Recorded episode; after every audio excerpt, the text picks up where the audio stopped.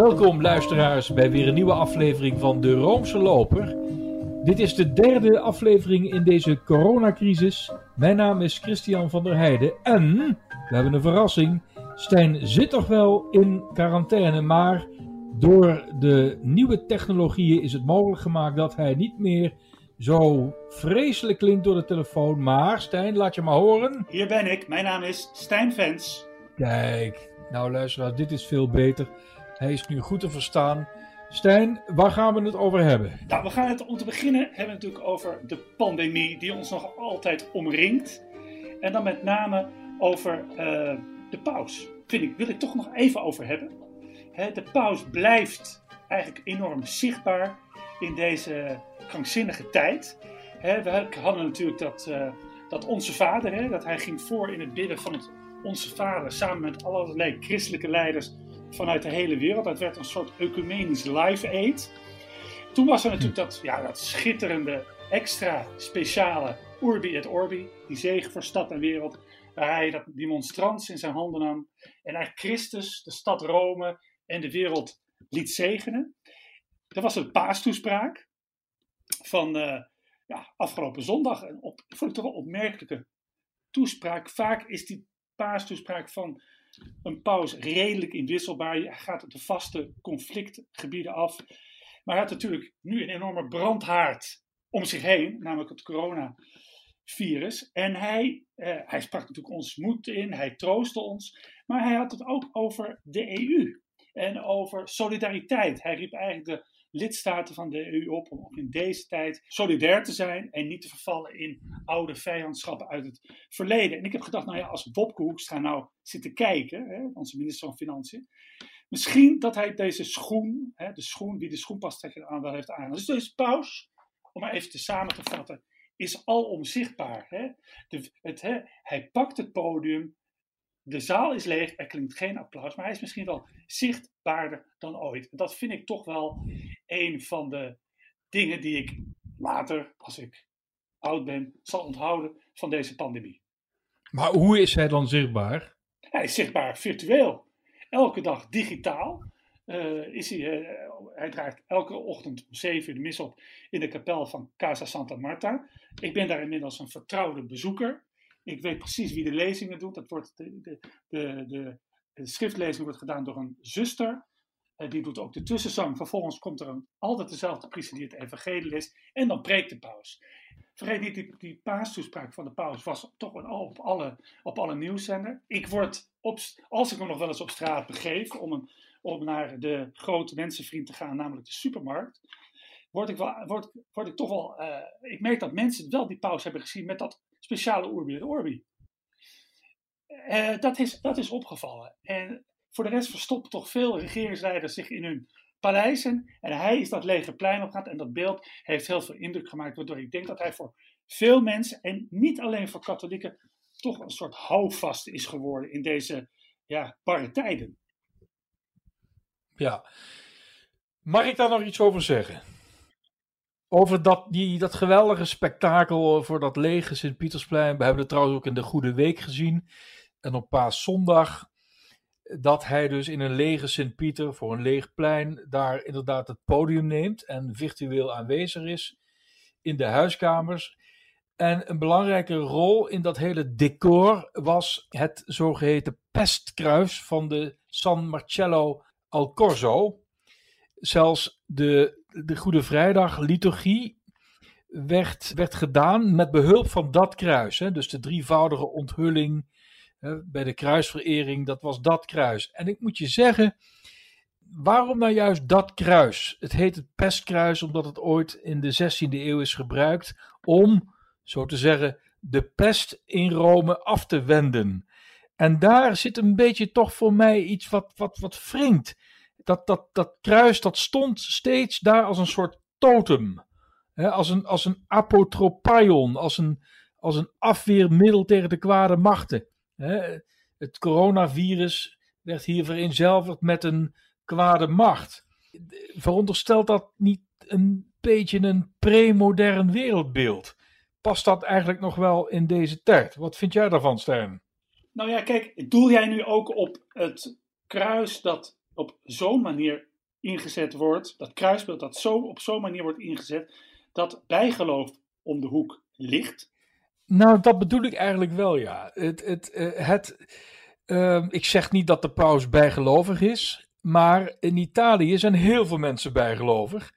In Rome ook, dat weet jij als geen ander. En door juist dat kruis te, te gebruiken, want hij gebruikt het, speel je volgens mij toch in op allerlei magische gevoelens. Ja, ik vind het interessant, want ik, heb, ik poneer wel eens de stelling dat eigenlijk Rome nog altijd een heidense stad is.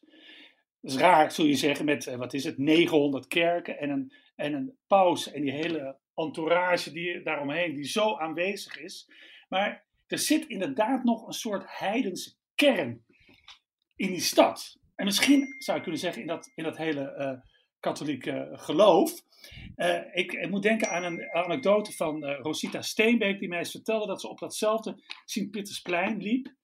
En dat daar werd ze door een jongen aangesproken en die had in zijn hand een gouden kruisbeeldje. Die vroeg aan Rosita, wil je dat van mij kopen? Dat brengt geluk. En daar zie je dat, dat, die, die mengvorm van dat ja, oude heidendom en de, de godsdienst waarvan we toch allemaal denken dat die inmiddels die stad wel en de wereld en grote van de wereld heeft veroverd. Dus dat zit er zeker in. En het, maar ja, tegelijkertijd vind ik wel, maar ik weet niet hoe jij daarover denkt, dat die paus wel altijd goed uitlegt hoe we dat kruisbeeld moeten begrijpen. Jawel, dat, dat, dat doet hij inderdaad goed. Bovendien heeft hij ook uh, mooie woorden gezegd, niet alleen in toespraken, maar ook in, een, in, een, uh, in zijn eerste interview voor een, uh, een Brits magazine, The Tablet. Heb je dat gelezen? Jazeker.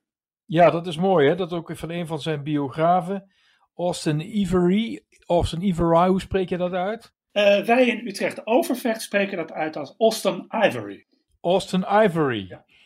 Die heeft een, een mooi interview afgenomen. En wat ik zo mooi vind is dat er altijd in, in dergelijke interviews gebruik wordt gemaakt van passages uit beroemde romans. Eh, bijvoorbeeld aantekeningen uit het ondergrondse van Dostoevsky. Maar ook een roman die jij kent van Alessandro Manzoni, I Promessi Sposi. De verloop uit achttien tweeënveertig. Mm, zeker.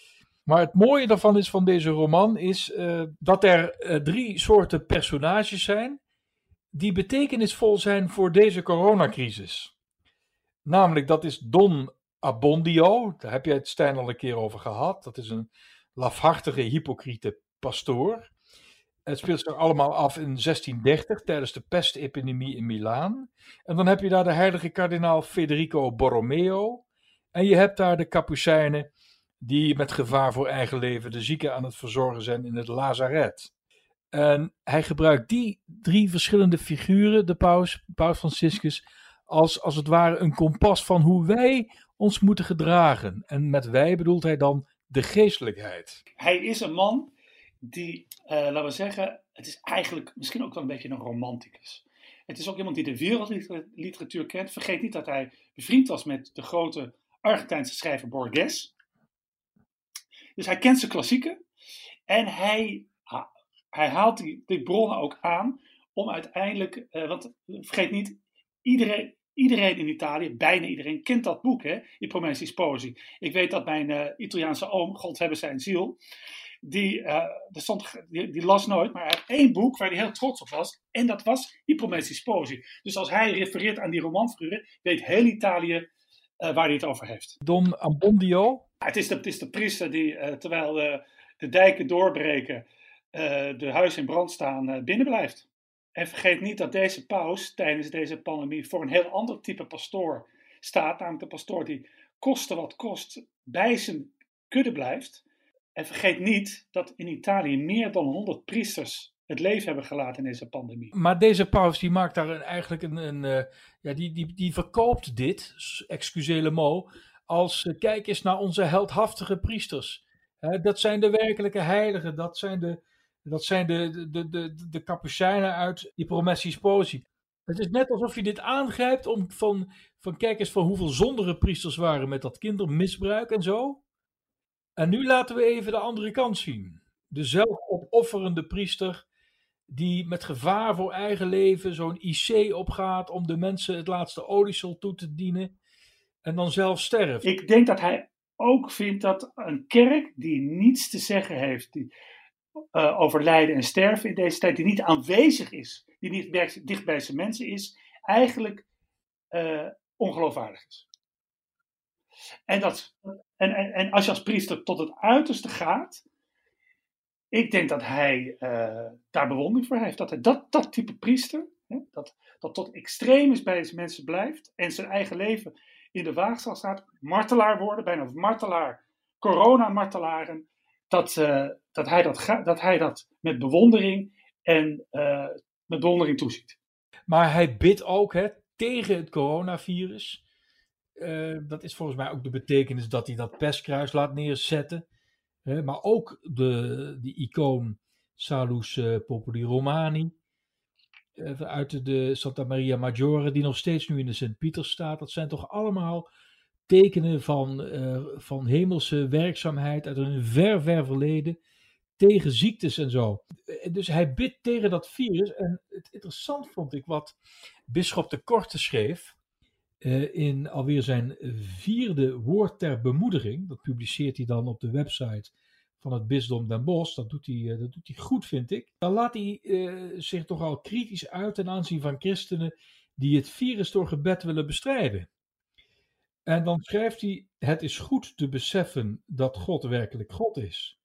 God werkt bijna altijd door mensen, middelijk, en niet rechtstreeks, onmiddellijk. Om dat te verduidelijken geeft de bisschop uh, enkele voorbeelden en uh, aanhalingstekens openen. God heeft de poorten van Auschwitz niet zelf geopend. Nee, de terreurmachine in Auschwitz kwam tot stilstand door de bevrijding van het kamp door Russische soldaten. God werkt bijna altijd middelijk. In dit geval door soldaten van de vrededictator Stalin. God schrijft recht op kromme lijden. Aanhalingstekens sluiten. Dat hoor je vaak. God schrijft recht op kromme lijnen. Ja, d- ja maar d- daar wil hij dus mee zeggen van, is het eigenlijk wel zo, ja, christelijk om, een, om, om te smeken om een wonder tegen het coronavirus? Of is het christelijker om de Heilige Geest af te smeken, zodat, zodat de virologen en, en, en de medici en, en, en, en de geleerden een vaccin vinden? Ja, dus wat is christelijker? Met andere woorden, uh, hoe, hoe kun je uh, verborgen heidense uh, ideeën weglaten uit, uit je gebeden, juist in deze coronacrisis? En, en de Korte, die is daar heel duidelijk in. Hij, hij schrijft ook dat het zijn diepste overtuiging is dat God, aanhalingstekens openen, bijna nooit met wonderlijke ingrepen de wereld bestuurt. En hij, hij, hij waarschuwt uh, hij er dan ook voor om niet te rekenen op een miraculeus einde van deze pandemie. En dan uh, aanhalingstekens openen weer. Uh, God respecteert bijna altijd de wetmatigheden van zijn schepping en de vrijheid van mensen. Aanhalingstekens sluiten. Ik, ik moet meteen denken aan een stuk wat in Trouw heeft gestaan van de Amerikaanse jezuïet James Martin. Uh, onder de kop, waar is God in deze pandemie? En dat, hij, die volgt eigenlijk ook een hele redenering. En uiteindelijk zegt hij, ja, het is, het is mogelijk om God... Om, in, God, om in, in een God te geloven die onbegrijpelijk is. He, en hij, kan, hij heeft ook moeite. Hij zegt, je moet die God niet koppelen aan die pandemie. Dat de God op een gegeven moment zegt, nou dan nu een pandemie als een test. En dan op een gegeven moment is de test geslaagd. En dan, dan verdwijnt de pandemie. Dan laat, ik, dan laat ik de pandemie weer verdwijnen. Hij zegt eigenlijk, het enige waar ik mij aan vasthoud. He, en hij beschrijft dat hij bestraald moet worden vanwege... Uh, een bepaalde ziekte en dat hij dan steeds maar eerst even langs een beeld van Christus gaat. Ik hou me vast aan, aan Christus en Christus die troost en Christus die nabij is, juist de slachtoffers van deze pandemie nabij is. En zo loopt hij eigenlijk zo tegen die godsvraag op en omzeilt hem eigenlijk een beetje. Precious love, take my hand. Lead me on, let me stand. I'm tired, Lord, I'm weak. I am worn, oh yes, through the storm, through the night. Lead me, oh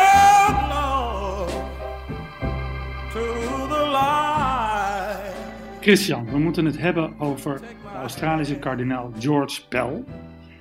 En waarom moeten wij het over hem hebben? Deze goede man is op dinsdag zeven april vrijgelaten uit de gevangenis.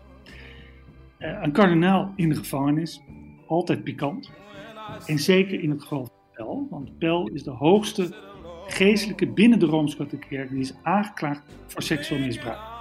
Dan heb ik het niet over het verdonken manen van misbruik, dingen in de doofpot stoppen of wegkijken. Nee, Pell werd ervan beschuldigd en is dus ook veroordeeld vanwege het feit dat hij in de jaren negentig twee koorknapen zou hebben misbruikt. Toen was hij trouwens aartsbisschop van Melbourne.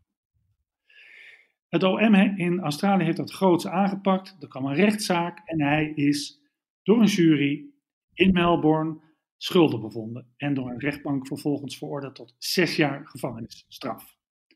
Pell heeft altijd volgehouden dat hij onschuldig is. Is dus in hoger beroep gegaan, maar ook het Hof van Beroep van de Australische deelstaat Victoria heeft de veroordeling bevestigd. Nou, hij legde zich er nog steeds niet bij neer, George Pell, en is naar het Hoge Rechtshof gestapt. En dat Hoge Rechtshof heeft uiteindelijk unaniem, hè, zeven tegen nul was de uitspraak, Pell vrijgesproken en het vonnis van de rechtbank, de veroordeling, vernietigd. Dat was niet alleen in Australië groot nieuws, maar eigenlijk over de hele wereld. Juist vanwege de bijzondere positie die Pell innam, voordat dit hele verhaal begon, althans die hele rechtszaak, want hij was... had een hoge positie in het Vaticaan. Hè. Er wordt wel eens gezegd de derde man in het Vaticaan. Nou, dat kan je eigenlijk niet zeggen. Maar hij was de belangrijkste financiële adviseur van Paus Franciscus als prefect van het secretariaat voor de economie. Dus zijn rechtszaak en uiteindelijk veroordeling raakte niet alleen Pell, maar ook de paus en zijn hervormingsplannen in de kerk. Ja, en hij was nota bene degene die uh, de financiële corruptie moest aanpakken.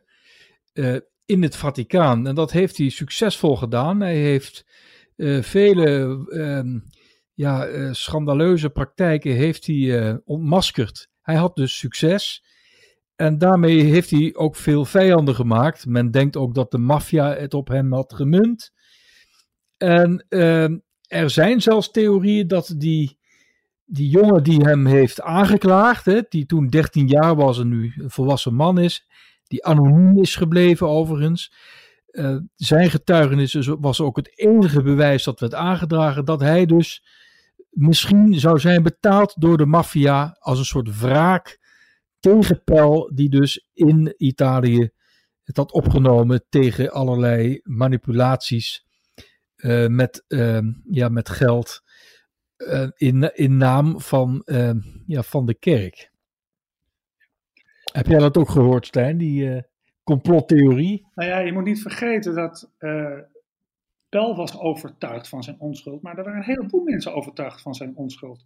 Gewoon omdat het een, ja, daar, trouwens daar hebben wij het in deze podcast al wel eens over gehad, omdat het een vrij vreemd verhaal is. Laten we zeggen, de omstandigheden waren er niet naar dat je in alle, ja, we zeggen, afgezond, afzondering twee kinderen kunt misbruiken. Dus er waren veel twijfels bij, bij het verhaal. Niet alleen in Australië, maar over de hele wereld. Vergeet ook niet dat hij uh, heel veel medestanders had die hem ook financieel ondersteunen. Hè, die ook deze, al deze rechtszaken voor hem hebben betaald. En natuurlijk, uh, kijk, zijn medestanders hebben vaak gezegd, nee, hij is niet veroordeeld vanwege die, dat misbruik, maar vanwege de slechte naam die de Australische Katholieke Kerk had. Hè, er moet iemand hangen en het liefst iemand in een zo hoog mogelijke positie. En daar was Pell voor geschikt. En ja, hij heeft zelf, er is er ook over gedacht wie daarachter kan zitten. Nou, er zijn allerlei niet alleen, uh, theorieën daarover. Niet alleen de maffia, maar bijvoorbeeld ook tegenstanders van hem in het Vaticaan. Want vergeet niet, die hervormingspolitiek van de paus op het gebied van financiën is niet alleen uh, omstreden bij. Nou, omstreden is alleen niet populair bij de maffia of bij loesje Italiaanse zakenlieden, maar ook mensen binnen het Vaticaan. Functionarissen die jarenlang hebben kunnen doen wat zij wilden met uh, de stenten van de gelovigen, tot daar plots in die boomlange Pell uit Sydney arriveerde. Ja, in Australië is hij ja, volgens mij echt als een zondebok aangewezen en hij is uh, zwaar vervolgd, niet alleen door de politie van de deelstaat Victoria, maar ook door de A B C. Dat is de Australian Broadcasting Company, zeg maar de B B C van Australië. Dat is een publieke omroep en die hebben eigenlijk gewoon hem als schuldig gemaakt. Steeds maar afgeschilderd als dader in de media en echt op stelselmatige wijze. Nou heeft de concurrent van A B C, dat is Sky News in Australië, die heeft het eigenlijk altijd voor hem opgenomen. En vooral de conservatieve journalist Andrew Bolt, dat is een zoon van, van uh, Nederlandse migranten, heeft het altijd voor Pell opgenomen. En die heeft er schande van gesproken dat, uh, dat het Hof van Beroep in Melbourne hen ook nog eens een keer uh, had uh, schuldig bevonden. Of althans die veroordeling had gehandhaafd. Eén rechter trouwens niet, het was uh, twee tegen één. En hij zegt eindelijk gerechtigheid doordat zeven opperrechters hebben gezegd, nou dat bewijs dat was te weinig grond om hem inderdaad uh, zes jaar te geven. Dus let wel, dat arrest van de Hoge Raad, het Hoge Rechtshof, federale Hoge Rechtshof van Australië, heeft niet gezegd uh, Pell is onschuldig, dat kan namelijk niet, maar heeft gezegd van uh, er is gewoon te weinig bewijs tegen hem. In ieder geval, die Andrew Bolt is ervan overtuigd dat Pell onschuldig is. En die heeft hem ook exclusief voor Sky News geïnterviewd. En in zijn inleiding op dat interview met de vrijgelaten Pell zegt hij het volgende. A lot of journalists should be looking into their souls about their role in whipping up such hatred. And speaking of journalists, I've heard some say this will be a soft interview because I'm a friend of George Pell. Well, I'm not a friend. I've met him less than ten times. I'm not a Christian either. And you will see that I do ask hard questions about pedophilia in the Catholic Church and what George Pell knew when it was at its worst. Back when he was a young priest at Ballarat, the hunting ground of some of the country's worst pedophile priests like Gerald Ridsdale. No, my interest in this case is simply about truth, justice and standing up to the mob. Ja, ik heb natuurlijk dat interview ook uh, bekeken en beluisterd. Ja, dan ga je toch vooral opletten, hoe zit hij erbij? Nou, ik vond dat hij er eigenlijk vrij ontspannen bij zat. Je denkt natuurlijk ook, die man zit vol wraak. Tegen de rechters of tegen die A B C, waar ik trouwens nog nooit een uitzending van gezien heb. Maar goed. Uh, maar dat ook weer niet. Ik weet niet of dat zijn natuurlijke aanleg is, of dat hij vindt van zijn geloof dat hij zijn aanklager en de rechters en die A B C moet vergeven. Uh, dus ik vond het eigenlijk, hem eigenlijk wel een hele ontspannen indruk maken. Ja, hij zei ook hoe dat hij het ervaren had in de gevangenis en dat uh, hij was namelijk in i- isolement uh, uh, gebracht, omdat het, ja, je weet, uh, in de gevangenis daar zijn ze niet zo blij met de pedofielen. Dus hij liep ook gevaren om gemolesteerd te worden. Uh, daar zegt hij ook het een en ander over. En hij heeft gezegd dat er, dat er, dat er ook heel veel goedheid is. Hij heeft, hij heeft, heeft in twee detentiecentra gezeten. En in beide, zegt hij, uh, was het bestuur erg goed. En in beide had hij ook uh, medestanders die geloofden dat hij onschuldig was. En hij zegt ook ergens van, toen uh, de radio aanstond of de televisie aanstond en toen hoorden ze zeven nul. Dat betekende, betekent zeven van de opperrechters. Die, uh, die hebben hem uh, dus vrijgesproken. Toen ging er een applaus op. Dat hoorde hij ook. Ja, dat, was, dat, dat vertelde hij wel mooi, vond ik. En um, die Andrew Bolt, ja, die zegt ook in het begin, ja, ik, uh, ik, ik ben ervan overtuigd dat deze man Uh, onschuldig is, dat hij gelinched is door de publieke opinie. Daar is hij heel duidelijk in, maar die probeert eigenlijk de hele tijd Pell te verleiden om maar uh, terug te betalen. Hè? Om maar gewoon uh, wraakzuchtige opmerkingen te doen. Maar daar laat Pell zich niet toe verleiden. Het enige wat hij wel doet, is dat die Bolt vraagt op een gegeven moment zoiets van, nou ja, waarom denkt u dan dat u ondanks alles wel veroordeeld bent? En dan zegt hij, ja, christenen zijn niet populair. I'm a social Christian. We hebben bepaalde opvattingen over leven, over familie, over seksualiteit. En misschien heeft dat wel in mijn nadeel gespeeld. Dus uiteindelijk ligt hij toch wel een tipje van de sluier op. Ja, ja ik, ik vond het toch een, een, een indrukwekkend interview. Uh, we zien wel dat, uh, dat hij uh, dat hij ja, behoorlijk oud is geworden. Hij is nu achtenzeventig jaar. Uh, het is een enorme kerel trouwens, die altijd aan Australian football heeft gedaan. Hè? Een, een, een enorme ja, fysieke kracht had. Maar hij heeft wel een jasje uitgedaan. Maar ik vond hem ook sprankelend van geest. Hè? Dus vierhonderdvijf dagen uh, in de gevangenis gezeten. En ik meen toch uh, iets, iets in, in, van mildheid in zijn uh, woorden uh, te horen. Ja, en ik geloof ook persoonlijk dat hij onschuldig is. Nou is het wel zo dat hij nog uh, misschien wat uh, nieuwe vervolgingen kan gaan verwachten. Want uh, het juridische spel tegen hem is nog niet uit. Maar daarvan zegt Andrew Bolt ook dat zijn aanklachten die zijn zo absurd. Die zullen uiteindelijk ook wel worden geseponeerd. Ja, en laten we ook niet vergeten dat er toch ook wel sterke aanwijzingen zijn dat Pell op een ander vlak, en het zijn ook beschuldigingen van een ander niveau, toch een aantal steken uh, heeft laten vallen als het erom gaat om goed toezicht te houden op priesters die zich aan misbruik hebben schuldig gemaakt. Hè, dat is nog sto- steeds niet helemaal opgehelderd of hij toch niet als aartsbisschop van Melbourne te veel heeft weggekeken. Beschuldigingen die al bekend waren toen Pell die hoge functie in Rome kreeg. En ik vind dat wij ook op dit moment dat toch even naar voren moeten brengen. Ja, dat is ook zo. Hij, hij eh, benadrukt trouwens ook dat, eh, dat seksueel misbruik eh, een verschrikkelijke misdaad is. Hè? Dus eh, hij wil daar ook niets aan afdoen.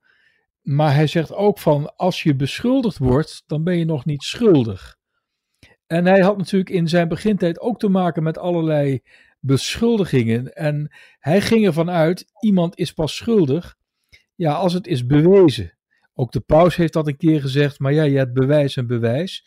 Dus het gaat er ook om, uh, uh, vertrouw je degene die slachtoffer is of vermeend slachtoffer is. En die zijn jarenlang gewoon nooit vertrouwd. Die zijn altijd ja, in het verdomhoekje geplaatst. Dus ja, je zou kunnen zeggen dat uh, wat er nu met Pell is gebeurd, als het ware een soort straf is voor de kerk, die te lang inderdaad de zaak in de doofpot heeft gestopt. Ja. En laten we ook even uh, kijken naar de paus zelf. De paus die toevallig, of niet toevallig, ik denk niet toevallig, op die dinsdag, die vroege dinsdagochtend, hè, want uh, toen, toen was eigenlijk dat uh, arrest van de Hoge Raad al uh, naar buiten gekomen, in zijn dagelijkse mis bad voor mensen die het slachtoffer waren geworden van onterechte veroordelingen, van ontere, onterechte straffen. Ja. Hij noemde de naam van Pell natuurlijk niet, maar het was bijna te toevallig om niet toevallig te zijn.